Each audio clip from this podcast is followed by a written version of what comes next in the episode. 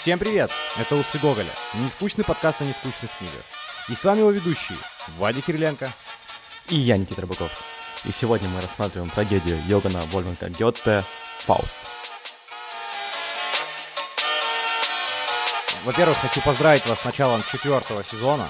Мы уже вот четыре сезона живем, кто знал, что мы вообще ну, докатимся до этой точки. Спасибо огромное, что слушаете на протяжении нас четырех сезонов э, и так далее и тому подобное. А во-вторых, сегодня у нас, конечно, очень тема непростая. Мы решили, что в прошлом сезоне мы заканчиваем на Сартре, значит, в этом нужно начать с чего-то тоже такого, знаешь, нихуйски сложного.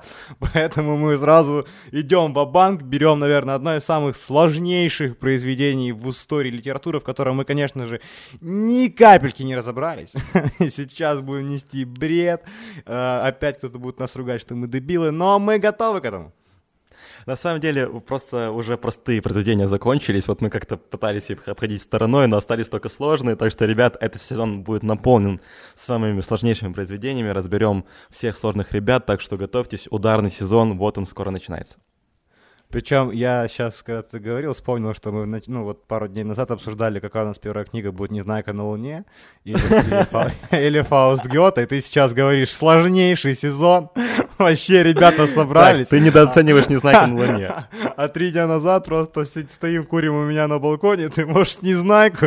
А сегодня такое, блин, сложнейшее произведение. Но, э, видите, как, как бы «Незнайки» сегодня нет. Сегодня у нас э, есть только два «Незнайки». Это я и Никита, и нам компанию составляет великий немецкий писатель. Нужно сказать, э, что Гёте очень непростая фигура сам по себе, потому что он, кроме того, что великий литератор, он достаточно великий человек, его можно так назвать. Он добился очень больших успехов э, в своей карьере. Он, в принципе, признанный гений, один из величайших литераторов за всю историю человечества, который определенно точно стоит на одном уровне с Шекспиром, э, с Сервантесом, с Шиллером, с Пушкиным. Такой вот, знаете, массистый, огромный персонаж в литературе литературном мире. Массистый и мясистый и всякого рода систый, действительно, Гёте огромная фигура, драматург, Ты что, Маяковский? Ты что, Я недавно постригся, чувак, так что да, я Маяковский. Лысый и безработный. Это про меня абсолютно.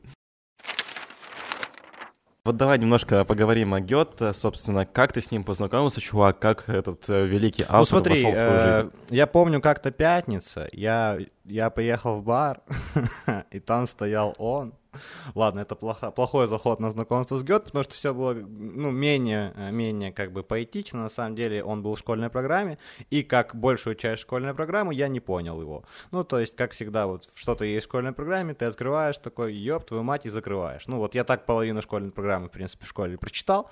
А потом уже в университете я, когда начал интересоваться с немецкой литературой, я читал достаточно много всего э, Гёса или Гесса, как хотите. Я читал достаточно много Томаса Мана. Я уже прочитал «Страдания юного Вертера, который мне достаточно сильно нравится. Ну, я считаю, что это более для меня важное произведение, чем Фауст, потому что сегодня я буду говорить немножко о том, что Фауст, на мой скромный вкус, немножечко устарел, и в современном контексте он не просто так очень редко, знаешь, где-то возникает. Он очень важный архетипичный персонаж, но я сегодня, наверное, буду вот стоять вот в позиции, что он чуть-чуть устарел, и сегодня его как бы изучение уже не является обязательным, если ты не, не интересуешься литературой. И вот так как бы уже у меня произошло знакомство с Фаустом после страдания юного Вертера, и, собственно, вот потом я запустил подкаст о литературе, потом у нас вышло 4 сезона, и сейчас мы это все обсуждаем с тобой.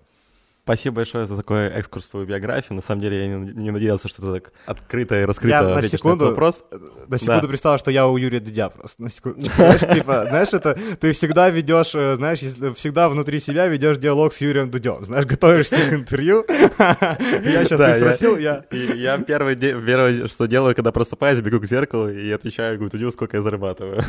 Да-да, ты дрочишь, типа, знаешь, сам себя спрашиваешь.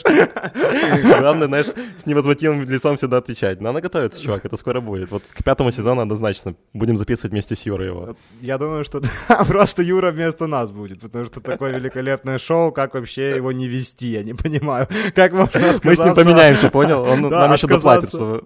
Как можно отказаться от соблазна вести шоу с Гоголь? Вообще найди такого человека, который вообще откажется от такой, от такой замечательной возможности. Давай подвигаться потихонечку к биографии Гёте. Нужно сказать, что вообще он родился 28 августа 1749 года э, в, не в Германии, а в, еще на тот момент э, в Римской империи. Вот, и родился он в городе Франкфурт на Майне. Э, мне понравилось, что ты начал э, свое высказывание с «нужно сказать», и потом сказал дату, которую никогда вообще не запомнит, и на которую вообще всем насрать. Но ты так именно акцентировал «нужно сказать». Ну, слушай, Ой, хотя бы год понимания вообще, когда Гёте жил, может, ребята думают, что он вчера, блин, жил. Так что нужно хоть чуть-чуть очертить рамки. Если бы он вчера жил, то моя история про бар могла быть, знаешь, очень даже правдоподобной. Как мы уже сказали, И грустная причем. И грустная. Как, как мы уже сказали, Гёте из, из достаточно обеспеченной семьи, поэтому он получил очень хорошее образование, в детстве увлекался литературой, ну вот эти все гении, знаете, не то, что мы дебилы с вами в говне колупались э, в детском садике, они уже там в 4 года Илиаду э, на древнегреческом читали. Э, но он вот как бы получил хорошее образование, учился он дома, а потом он поступил в университет, который находится в городе Лейпциг, и который на тот момент считался одним из лучших в Германии, и как бы отец Гёте очень хотел, чтобы тот занимался адвокатской деятельностью, чтобы тот поступил на юридический факультет, но э, Гёте, как я понимаю, не очень хотел этим заниматься, он больше вот занимался, собственно, философией, литературой, э, естествознанием, э, очень увлекался поэзией и как бы даже нашел себе э, некоторого наставника на уроках рисования и увлекся достаточно сильно живописью.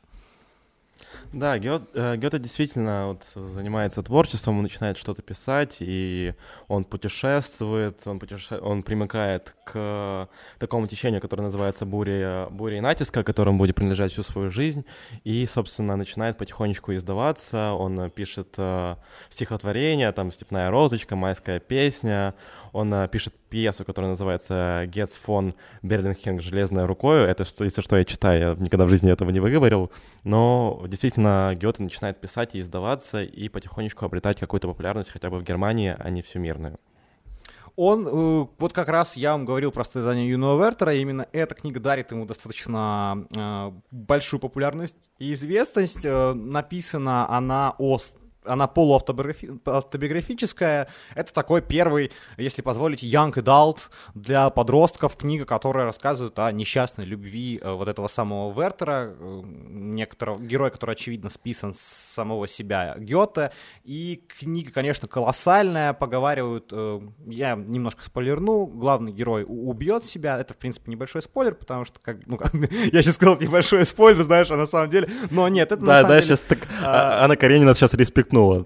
Да, эта книга дорога, ну, и ценится, наверное, не вот этим финальным событием, но, тем не менее, она, интересный факт, спровоцировала достаточно большое количество самоубийств э, молодых немецких юнош, которые страдали от любви, которые страдали от вот этих э, безумных чувств. И эта идея тоже, можно так немножко запомнить, в, э, в Фаусте Гёте «Смерть из любви» тоже она, естественно, присутствует. Но вот уже такой достаточно успешный э, Гёте идет и строит карьеру, собственно, собственно, на государственной службе, работая советником герцога и в целом э, советником губернатора, если я не ошибся. И достаточно до конца жизни он в целом занимается некоторыми государственными делами, увлекаясь э, самыми разнообразными вопросами, научными в том числе. Когда мы говорим о трагедии Фауст, мы представляем себе, что эта трагедия уже была написана старым, таким уже пожившим в жизни Гёте, и отчасти это правда, но мало кто знает, что на самом деле Фауст был начат э, Гёте в совсем юном возрасте, он начал писать его в 20 лет и на минуточку закончил в 80. То есть написание этой трагедии заняло у Гёте 60 лет, и если я не ошибаюсь, это самый длинный пример в истории литературы, когда так долго писалось произведение, и оно произвело такой колоссальный вообще взрыв и масштаб э, до сих пор, если они вспоминают, хотя, как вы понимаете, это достаточно давно было написано. А, более того, мало кто знает, что Фауст это, собственно, персонаж мифологический, и придуман он вообще далеко не Гёте. Просто ремейк Гёте, он, очевидно, самый популярный. Мы помните, это как Шекспиром. Нас... Да, у нас целых два выпуска Шекспира, потому что мы его очень любим. Я бы записал вообще еще два, как минимум. Я надеюсь, что до конца нашего подкаста мы запишем еще два о Шекспире, потому что есть о чем и говорить. Но да, это ремейк, э, но первым, э, и более того, это ремейк немножко с другим концом. Это мы тоже давайте зафиксируем, потому что мы к этому вернемся. Э, но датой рождения Фауста можно считать 1587 год, когда об этом все фольклорные сведения о Фаусте собирает такой чувак под фамилией Шпис. Книга становится достаточно популярная, и э, мотивы э, этой фаустианской трагедии будет, ну, у огромного количества известных авторов, в том числе у Пушкина, в том числе у Кристофера Марло, у блестящего английского драматурга второй после Пушкина, ну и там еще много-много-много разных людей поменьше, но в целом это мотив. И у Бродского, нашего любимого с вами, будет тоже очень много обращений к фаустианским мотивам, поэтому, наверное, сегодня попытаемся понять, что ж там, вот почему там есть какой-то вот этот сакральный смысл, к которому все возвращаются и все хотят сделать какой-то свой ремейк на эту легенду, на эту историю. Вообще, вот если мы начинаем говорить, если вдруг, ребята, вы не знакомы, нужно поговорить вообще о главных персонажах. И, естественно, Фауст — это центральный персонаж этой трагедии, не только трагедия Гёте. И нужно сказать, что это выдающийся ученый, врач, который посвятил всю свою жизнь таинству и науке, он всю жизнь пытался найти смысл жизни, он попытался найти его в смысле как раз в поиске вот этих вот сакральных знаний. Он а, старик, который вот всю жизнь вот крапел над, над различными науками, над медициной, над алхимией, над теологией и так далее. Он посвятил свою жизнь Богу, и это вот такой состарившийся человек, который вот по Гёте, он в конце своей жизни немножко разочаровывается, потому что он эту, этот смысл не находит и даже задумывается о самоубийстве. И, собственно, его э, этот, от этого самоубийства отговаривает то, что он слышит церковный звон, и он подумал о том, что это бессмысленно, нужно продолжать свое существование. Э, вот, и это, кстати, вот этот, знаешь, момент с э, тот момент, когда он хочет убить себя и хочет выпить яд, и он слышит церковный звон, уже говорит о некоторой двойственности фигуры а, Фауста, потому что, с одной стороны, мы видим персонажа абсолютно разочаровавшегося, абсолютно всезнающего сверхчеловека, с другой стороны, мы видим а, героя, который при звоне церковных колоколов э, на, на, обретает некоторый смысл, некоторую мотивацию жить. То есть, знаешь, очень двойственная натура, и ему противоставляется э, другая двойственная натура, это Мефистофель. Давай, ну, это что-то вроде Люцифера. Немножко сложнее персонаж, но в целом это один из э, приспешников дьявола, одним из самых харизматичных. Мы, сложно разобраться, ну, знаешь, как бы в, где он стоит вот в этой социальной структуре Да, ада. в иерархии. А, да. да, в иерархии ада мы, мы не знаем, да, где он стоит, но как бы это какой-то приспешник дьявола, и в целом его часто другие литературоведы называют Люцифером, хотя, ну, мне кажется, что это скорее какой-то приспешник Люцифера, да, какой-то один из... Да, это злой дух. Да, работник ада, давай его так называть. Ну, какой-то из э, людей, которые там в этом коворкинге под названием... Человечек ада, я бы сказал. Да, HR, знаешь, такой HR в аду. Знаешь, менеджер, менеджер, менеджер такой, project менеджер ада. ну, вот.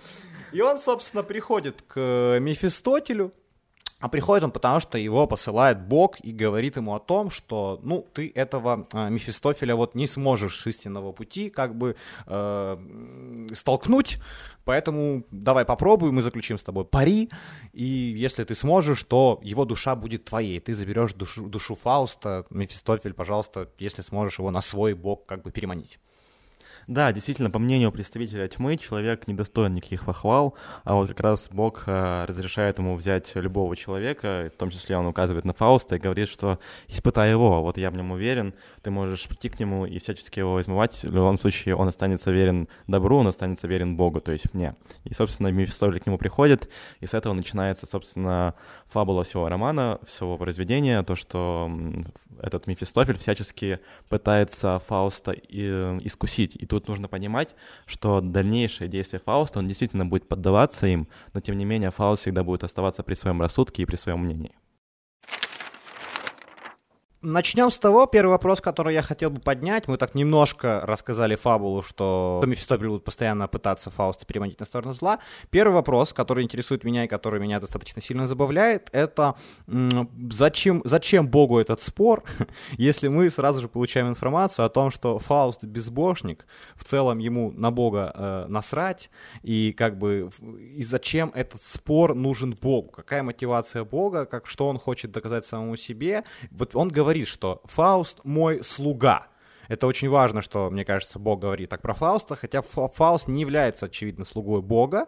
Он, э, ну, как мы о нем уже знаем, да, он как бы абсолютно к Богу равнодушен, и он вообще в жизни не видит никакого смысла. Почему этот спор нужен Богу? Как ты думаешь?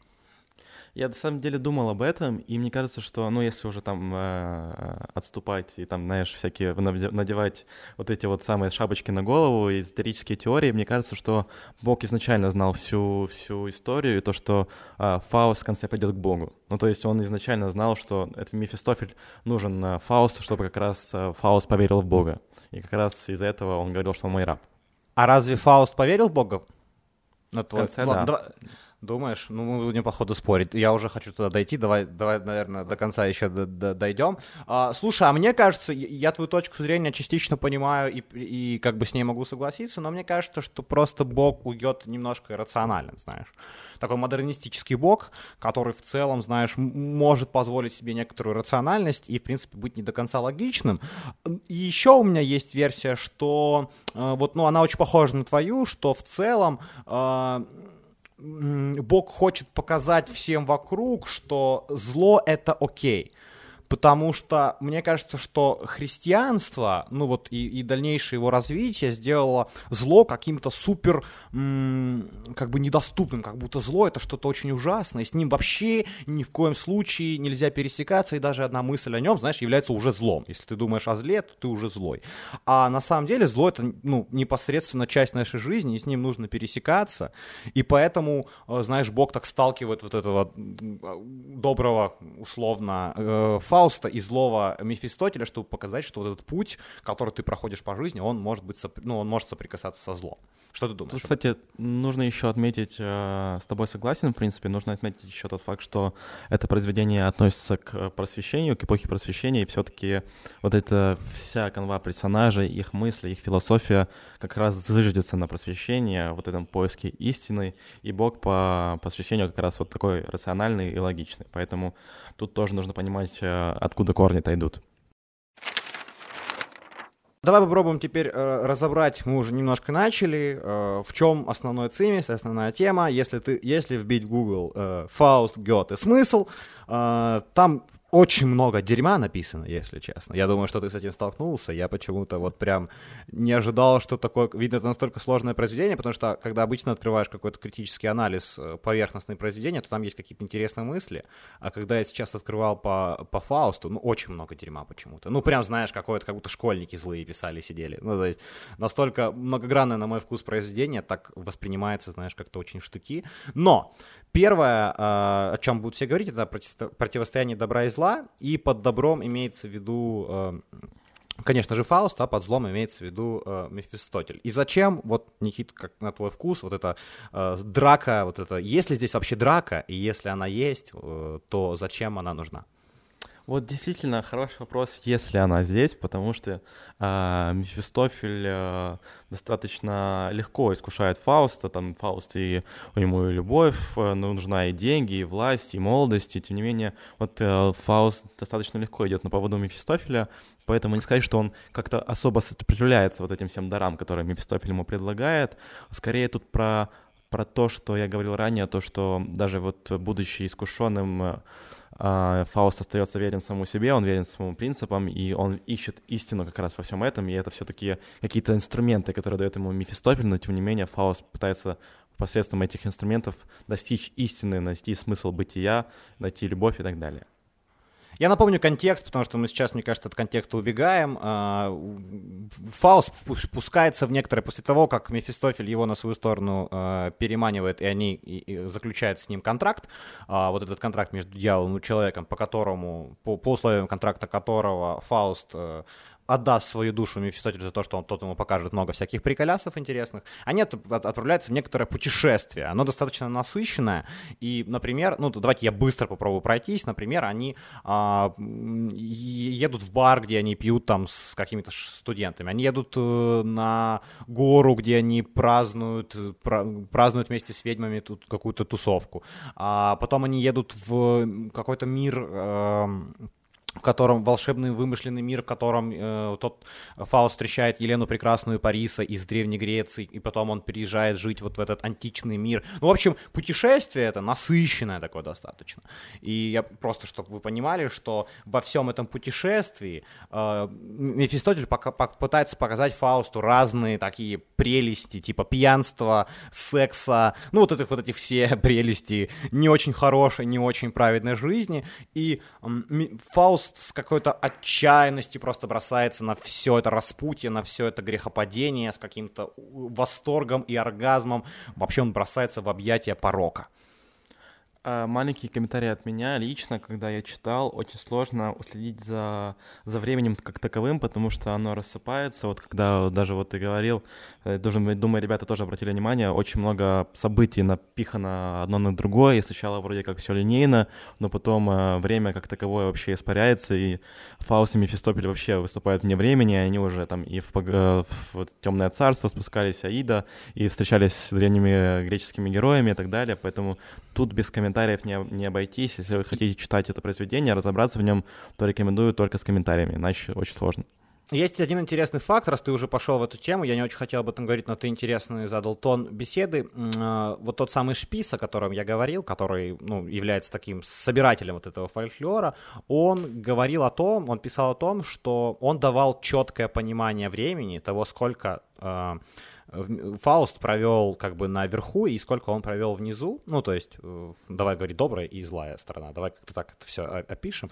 И вот там говорилось, что он провел 25 часов условно в раю и 40 в аду. И это интересный факт, что, ну, вот если пропорцию смотреть, то на темной стороне он а, провел гораздо больше. И, и я тут же заверну вот в ту тему противостояния добра и зла, и о моем вопросе была ли драк, потому что ты очень четко сказал, что и тот, и тот владеют чертами и того, и другого.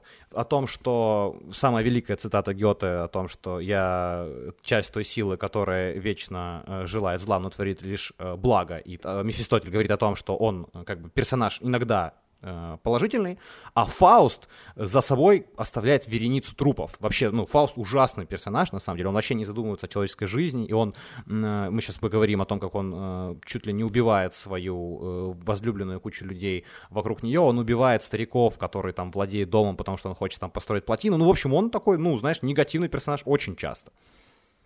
Да, вот он в этой погоне за своей истиной, он действительно не обращает внимания на какие-то человеческие потери, он, знаешь, Э, окрылен вот этой вот идеей того, чтобы достичь какого-то просвещения и так далее, он действительно много людей погубил, и раз ты уже затронул эту тему, стоит поговорить вообще о любовной линии, потому что это тоже достаточно серьезная э, тема этого произведения, и, естественно, поговорить о Маргарите, и вот если вспоминать наш выпуск о Булгакове, и, собственно, и вот эта цитата «Часть той силы, которая хочет зла и вечно совершает благо», и сама Маргарита, и все эти прообразы действительно были взяты из Фауста Гёте, и сам Булгаков обожал эту да, что пьесу. там э, говорить? Воланд — это двоюродный, чуть ли не двоюродный брат э, Мефистофеля. Ну, мне, ну, как бы, знаешь, это прям вот очень похожие персонажи. Я бы их назвал да, бра- да. братьями, очевидно. Очень трикстерские, очень смешные, очень забавные, хорошо одетые. Ну, очень много общего. Поэтому действительно вот э, тут можно проследить эту связь. И вот если говорить о Маргарите, если коротко пересказать вообще этот сюжет, то а, Фауст уже будучи молодым, благодаря тому, что ему ведьма его заколдовала, он становится снова молодым, он встречает а, девушку, в которую влюбляется, но а, Мефистофель не имеет над ней власти, потому что она чиста душой, она верит искренне в Бога, и он, он не может никак ее влюбить в Фауста, поэтому Фаусту приходится действовать а, самому с помощью Мефистофеля. Он а, Э, сначала искушает ее и дает ей зелье для ее матери, чтобы они смогли провести время наедине, и она усыпляет свою мать, но зелье оказывается таким достаточно сильным, что она убивает свою мать, и ее брат этой Маргариты, который пытается зачтить честь своей сестры, он за нее заступается, но гибнет от рук Фауста, и пока вот э, Фауст добирался до этой Маргариты, он там кучу людей поубивал, и потом он, э, Маргарита беременна от Фауста, Фауст убегает, и вот э, он потом узнает, что она беременная от него, и пытается ее спасти. Да, она кроме того, что отравила свою мать, она еще убила своего ребенка, и Бог ее спасает. Бог ее спасает, и тут очень важно, он ее спасает, потому что когда Фауст прорывается к ней, когда Фауст хочет ее забрать к себе, она не идет с ним, потому что с ним Мефистофель, с ним дьявольская сила, и она эту дьявольскую силу, помощь этой дьявольской силы принимать не хочет, и Бог ей дарит спасение, как бы показывая, что э, вот этот финальный выбор, да, нужно всегда делать на стороне добра.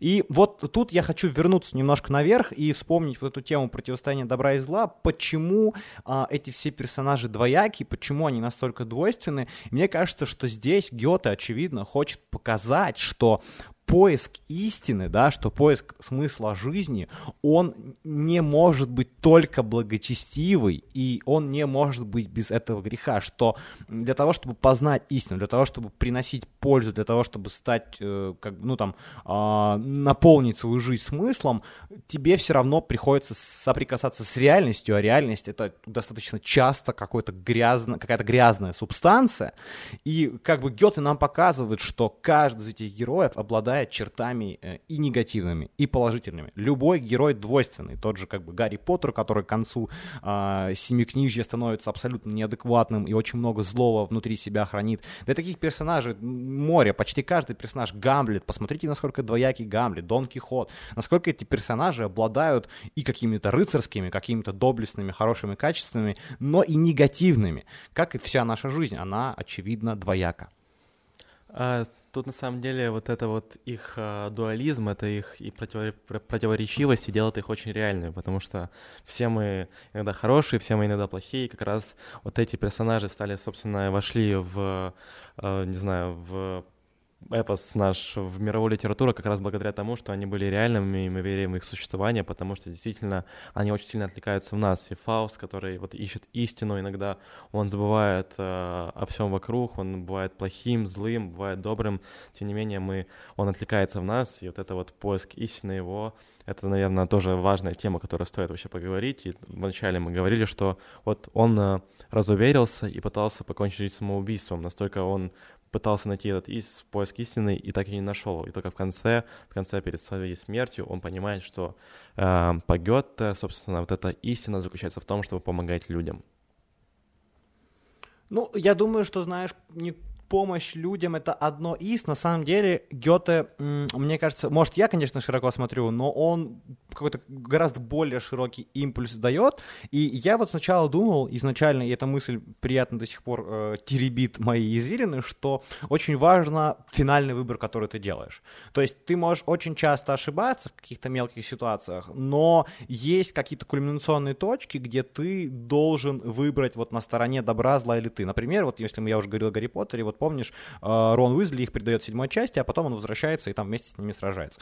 А, и тут то же самое, что Мефистофель, у Фауста было столько соблазнов, он столько раз ходил с пути, но его финальное, как бы слово, я напомню, что а, в финале Фауст решает построить плотину, которая вернет, ну, то есть позволит э, жить на острове, потому что туда вода постоянно притекает, и плотина не будет туда, э, не, не будет позволять воде туда притекать. То есть у него какое-то благое очень намерение, он очень хочет построить вот такую плотину, и он вот готов трудиться как-то к этому. И вот в этом каком-то финальном своем выборе, что он не сошел э, с пути помощи людям, как ты сказал, да, тоже есть некоторый сакральный смысл для меня, что, что как бы ни было сложно, какие ни были соблазны, есть какие-то очень важные моменты, когда тебе нужно собраться и что-то предпринять. А, на самом деле, вот э, еще классный момент в том, что очень мне понравилось в произведении, что вот э, Фауст к концу произведения слепнет, он становится снова старым, он слепнет, и как раз э, Мефистофель э, его обманывает, он думает, э, он говорит Фаусту, что тот, э, люди вокруг него строят плотину, но на самом деле люди вокруг него копают ему могилу. И вот, собственно, перед смертью все-таки э, Фауст все еще думает, что он построил плотину, и как раз вот это вот его поиск истины заканчивается тем, что он вот в этом способности жить ради других, э, то, что он в постоянном труде, и он говорит вот эти последние заветные слова, которые звучат примерно так. «Мгновение, как ты прекрасно по времени» и умирает. Собственно, после этого Бог его прощает и забирает к себе. На этих словах вообще был основан спор, да, спор, спор в принципе был основан, что как бы тот, как, как только Фауст попросит мгновение, э, как только Фауст попросит Мефистофеля мгновение еще как-то задержать, то тот как бы его душу забирает, если я не ошибаюсь, такой вообще был средний спор. И тут интересно, что они заезжали в бары, пили, тусили, и он не сказал эту фразу там, он вот искал себя с помощью каких-то вот, э, возможно, порочных занятий и нашел в конце. Э, и мне очень понравилась, конечно, фраза «Лишь тот достоин жизни и свободы, кто каждый день за них идет на бой». И знаешь, я эту сторис, э, я это закинул в сторис, и мне начали э, реплаить что-то вроде «Действительно ли нужно там а, драться как-то за свою свободу, идти за нее на бой?» И знаешь, мне кажется, что эта фраза гораздо более широкая, и весь смысл гораздо более широкий, чем мы пытаемся его, знаешь, как-то себе представлять. И достоин жизни и свободы, кто каждый день за, за них идет на бой, возможно, я думаю, что имеется в виду не только бой какой-то физический, знаешь, и не, даже не бой с какими-то внешними обстоятельствами, а, возможно, война внутри себя, то та война, которую ведет с собой Фауст и которой он выигрывает, да, в конце, война внутри себя со своими демонами, со своими злыми пороками, которые у тебя присутствуют, и, возможно, даже слово «война» — это тоже не очень хорошее слово, потому что это, возможно, даже и примирение в каком-то смысле, знаешь. Вот весь весь э, Фауст Гёте это, скорее всего, примирение с тем, что зло существует и что оно тоже служит для того, чтобы познать истину и а, обрести смысл существования. Действительно, я вот с тобой согласен, что смысл как раз кроется именно в этом, в своем примирении, в том, что ты всегда борешься внутри себя с самим собой. Вот этот дуализм, который заключен и в Фаусте, и в Мефистофеле, на самом деле это борьба, которая происходит внутри этих персонажей. И, собственно, Фауст в конце себя, в конце своей жизни, он принимает сторону добра, он принимает эту сторону, и этот главный выбор, который он делает, собственно, спасает ему его душу, потому что спор, напомню, спор Бога и дьявола стоял о душе Фауста, и Фауст ее спасает этим своим выбором. И тут главное, какой выбор мы делаем каждый день и куда этот выбор нас ведет. Да, кстати, я помнишь, говорил тебе, что в оригинале история заканчивается тем, что Фауста забирает в ад. А у Гёте все-таки человек работающий, человек, который пусть по жизни грешил, но все-таки принял решение работать ради себя и ради окружающих, он у нас попадает в рай, и это, это что? Это хорошо, это очевидно хорошо, и э, не стесняясь, я поставлю самые высочайшие оценки. Я не могу сказать, что я, помнишь, вначале говорил, что это не очень актуальная книга, и в ходе беседы я так настолько сильно спорил и настолько сильно увлекся диалогом с тобой, что, по-моему, все подумали, что это самая актуальная книга в мире. Но я все-таки тот тезис раскручу. Мне кажется, что все-таки фаустианские мотивы немножечко а, сейчас не актуальны, потому что для нас уже вот этот этап познания, он уже как-то слишком внедрился, знаешь, в корень как будто он уже присутствует, вот эта тяга бесконечного человека к знаниям уже является, и к труду уже является некоторой, э, знаешь, доказанной э, аксиомой, что ли, и уже все вокруг и так движется к каким-то сумасшедшим знаниям, и их получение, оно уже и так интернет, знаешь, каждый день бомбит твою голову знаниями, поэтому сейчас вот эти метания Фауста, они кажутся, наверное, уже чуть-чуть устаревшими, и я не думаю, что очень многому можно научиться современному читателю у Фауста. Но в меня можно за это кидать помидоры, конечно, но в целом моя точка такая. Что ты думаешь об этом? Я с тобой скорее соглашусь, чем не соглашусь. Действительно, вот это вот а, поиск знаний, хоть и не прививается в школе, и не прививается в университете, но тем не менее, когда мы становимся чуть осознаннее, мы как-то, знаешь, когда сталкиваемся с какими-то проблемами, мы возвращаемся к этому вопросу и сами ищем на них ответы, и это повсеместно. Я слежу за людьми, которые меня окружают. Действительно, очень многие, когда сталкиваются с какими-то проблемами, они не, не замыкают в себе, а ищут на них вопросы с помощью литературы, философии, музыки и так далее. И второй момент, который эта книга не очень актуальна, это действительно фигура Бога, фигура дьявола. Все-таки в 21 веке это уже немножко не очень актуально, но тем не менее тоже какие-то для кого-то, может быть, является рычагом для того, чтобы быть хорошим. Просто смысл в том, чтобы быть хорошим не ради того, чтобы дядька сверху тебя похвалил, а потому что это правильно. Да, да, для меня, мне кажется, еще одна из основных важных идей, который, из которой я поставлю достаточно высокую оценку этой книги, это то, что все в жизни двояко, и что зло внутри тебя, оно есть, и оно тоже часть тебя. Потому что мне всегда хотелось вот с какими-то злыми частями своего характера распрощаться, да, как-то их уничтожить, их убить. Но в последнее время с, э, э, с взрослением я начинаю понимать, что мои злые черты — это тоже черты. И какая-то моя злая натура, какая-то тьма внутри меня — это тоже я. И с ней и вместе с ней я тоже прохожу какой-то путь познания, путь, исследования жизни, и нужно с этим тоже как-то примириться и научиться работать, а не просто от этого убегать и драться с этим. Вот действительно, если продолжать твою мысль, хочется еще вот такой мини-совет от себя, вот моего личного опыта, то, что вот не пытаться в людях изменить вот какую-то обратную сторону, вот эту злую, потому что зачастую вот это зло, которое есть в людях, и обратная сторона их, это их добродетель, которая зачастую нас и привлекает. То есть этот дуализм, он всегда связан, то есть какие-то плохие черты напрямую связаны с хорошими, и нельзя изменить одно, изменив другое, поэтому принимайте людей такие, какие они есть, и пытайтесь с этим работать.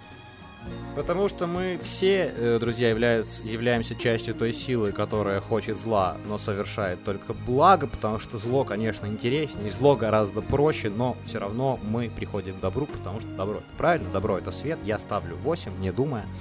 8 из 10, 8 усов Гоголя из 10 у нас получает, у меня получает Гёте. Я вот тоже, я думал сначала поставить 7, но все-таки 8 поставлю, потому что действительно произведение хоть и не самое актуальное, но все равно мировая классика. Я рад, что мы ее с тобой осилили, рад, что мы взяли ее в подкаст, поговорили про Гетте, и, собственно, мы потихонечку, думаю, будем подвигаться к немецкому корпусу литературы, и Гёс обязательно разберем, и, может быть, Манк нам заскочит, поэтому ждите, ребят, они все придут.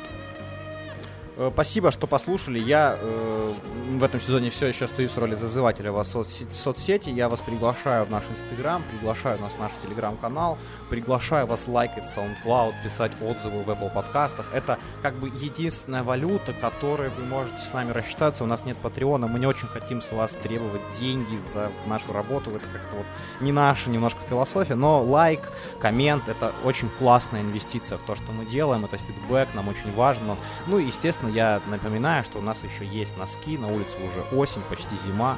У нас есть замечательные носки с Гоголем, Хемингуэем, Лесей Украинкой.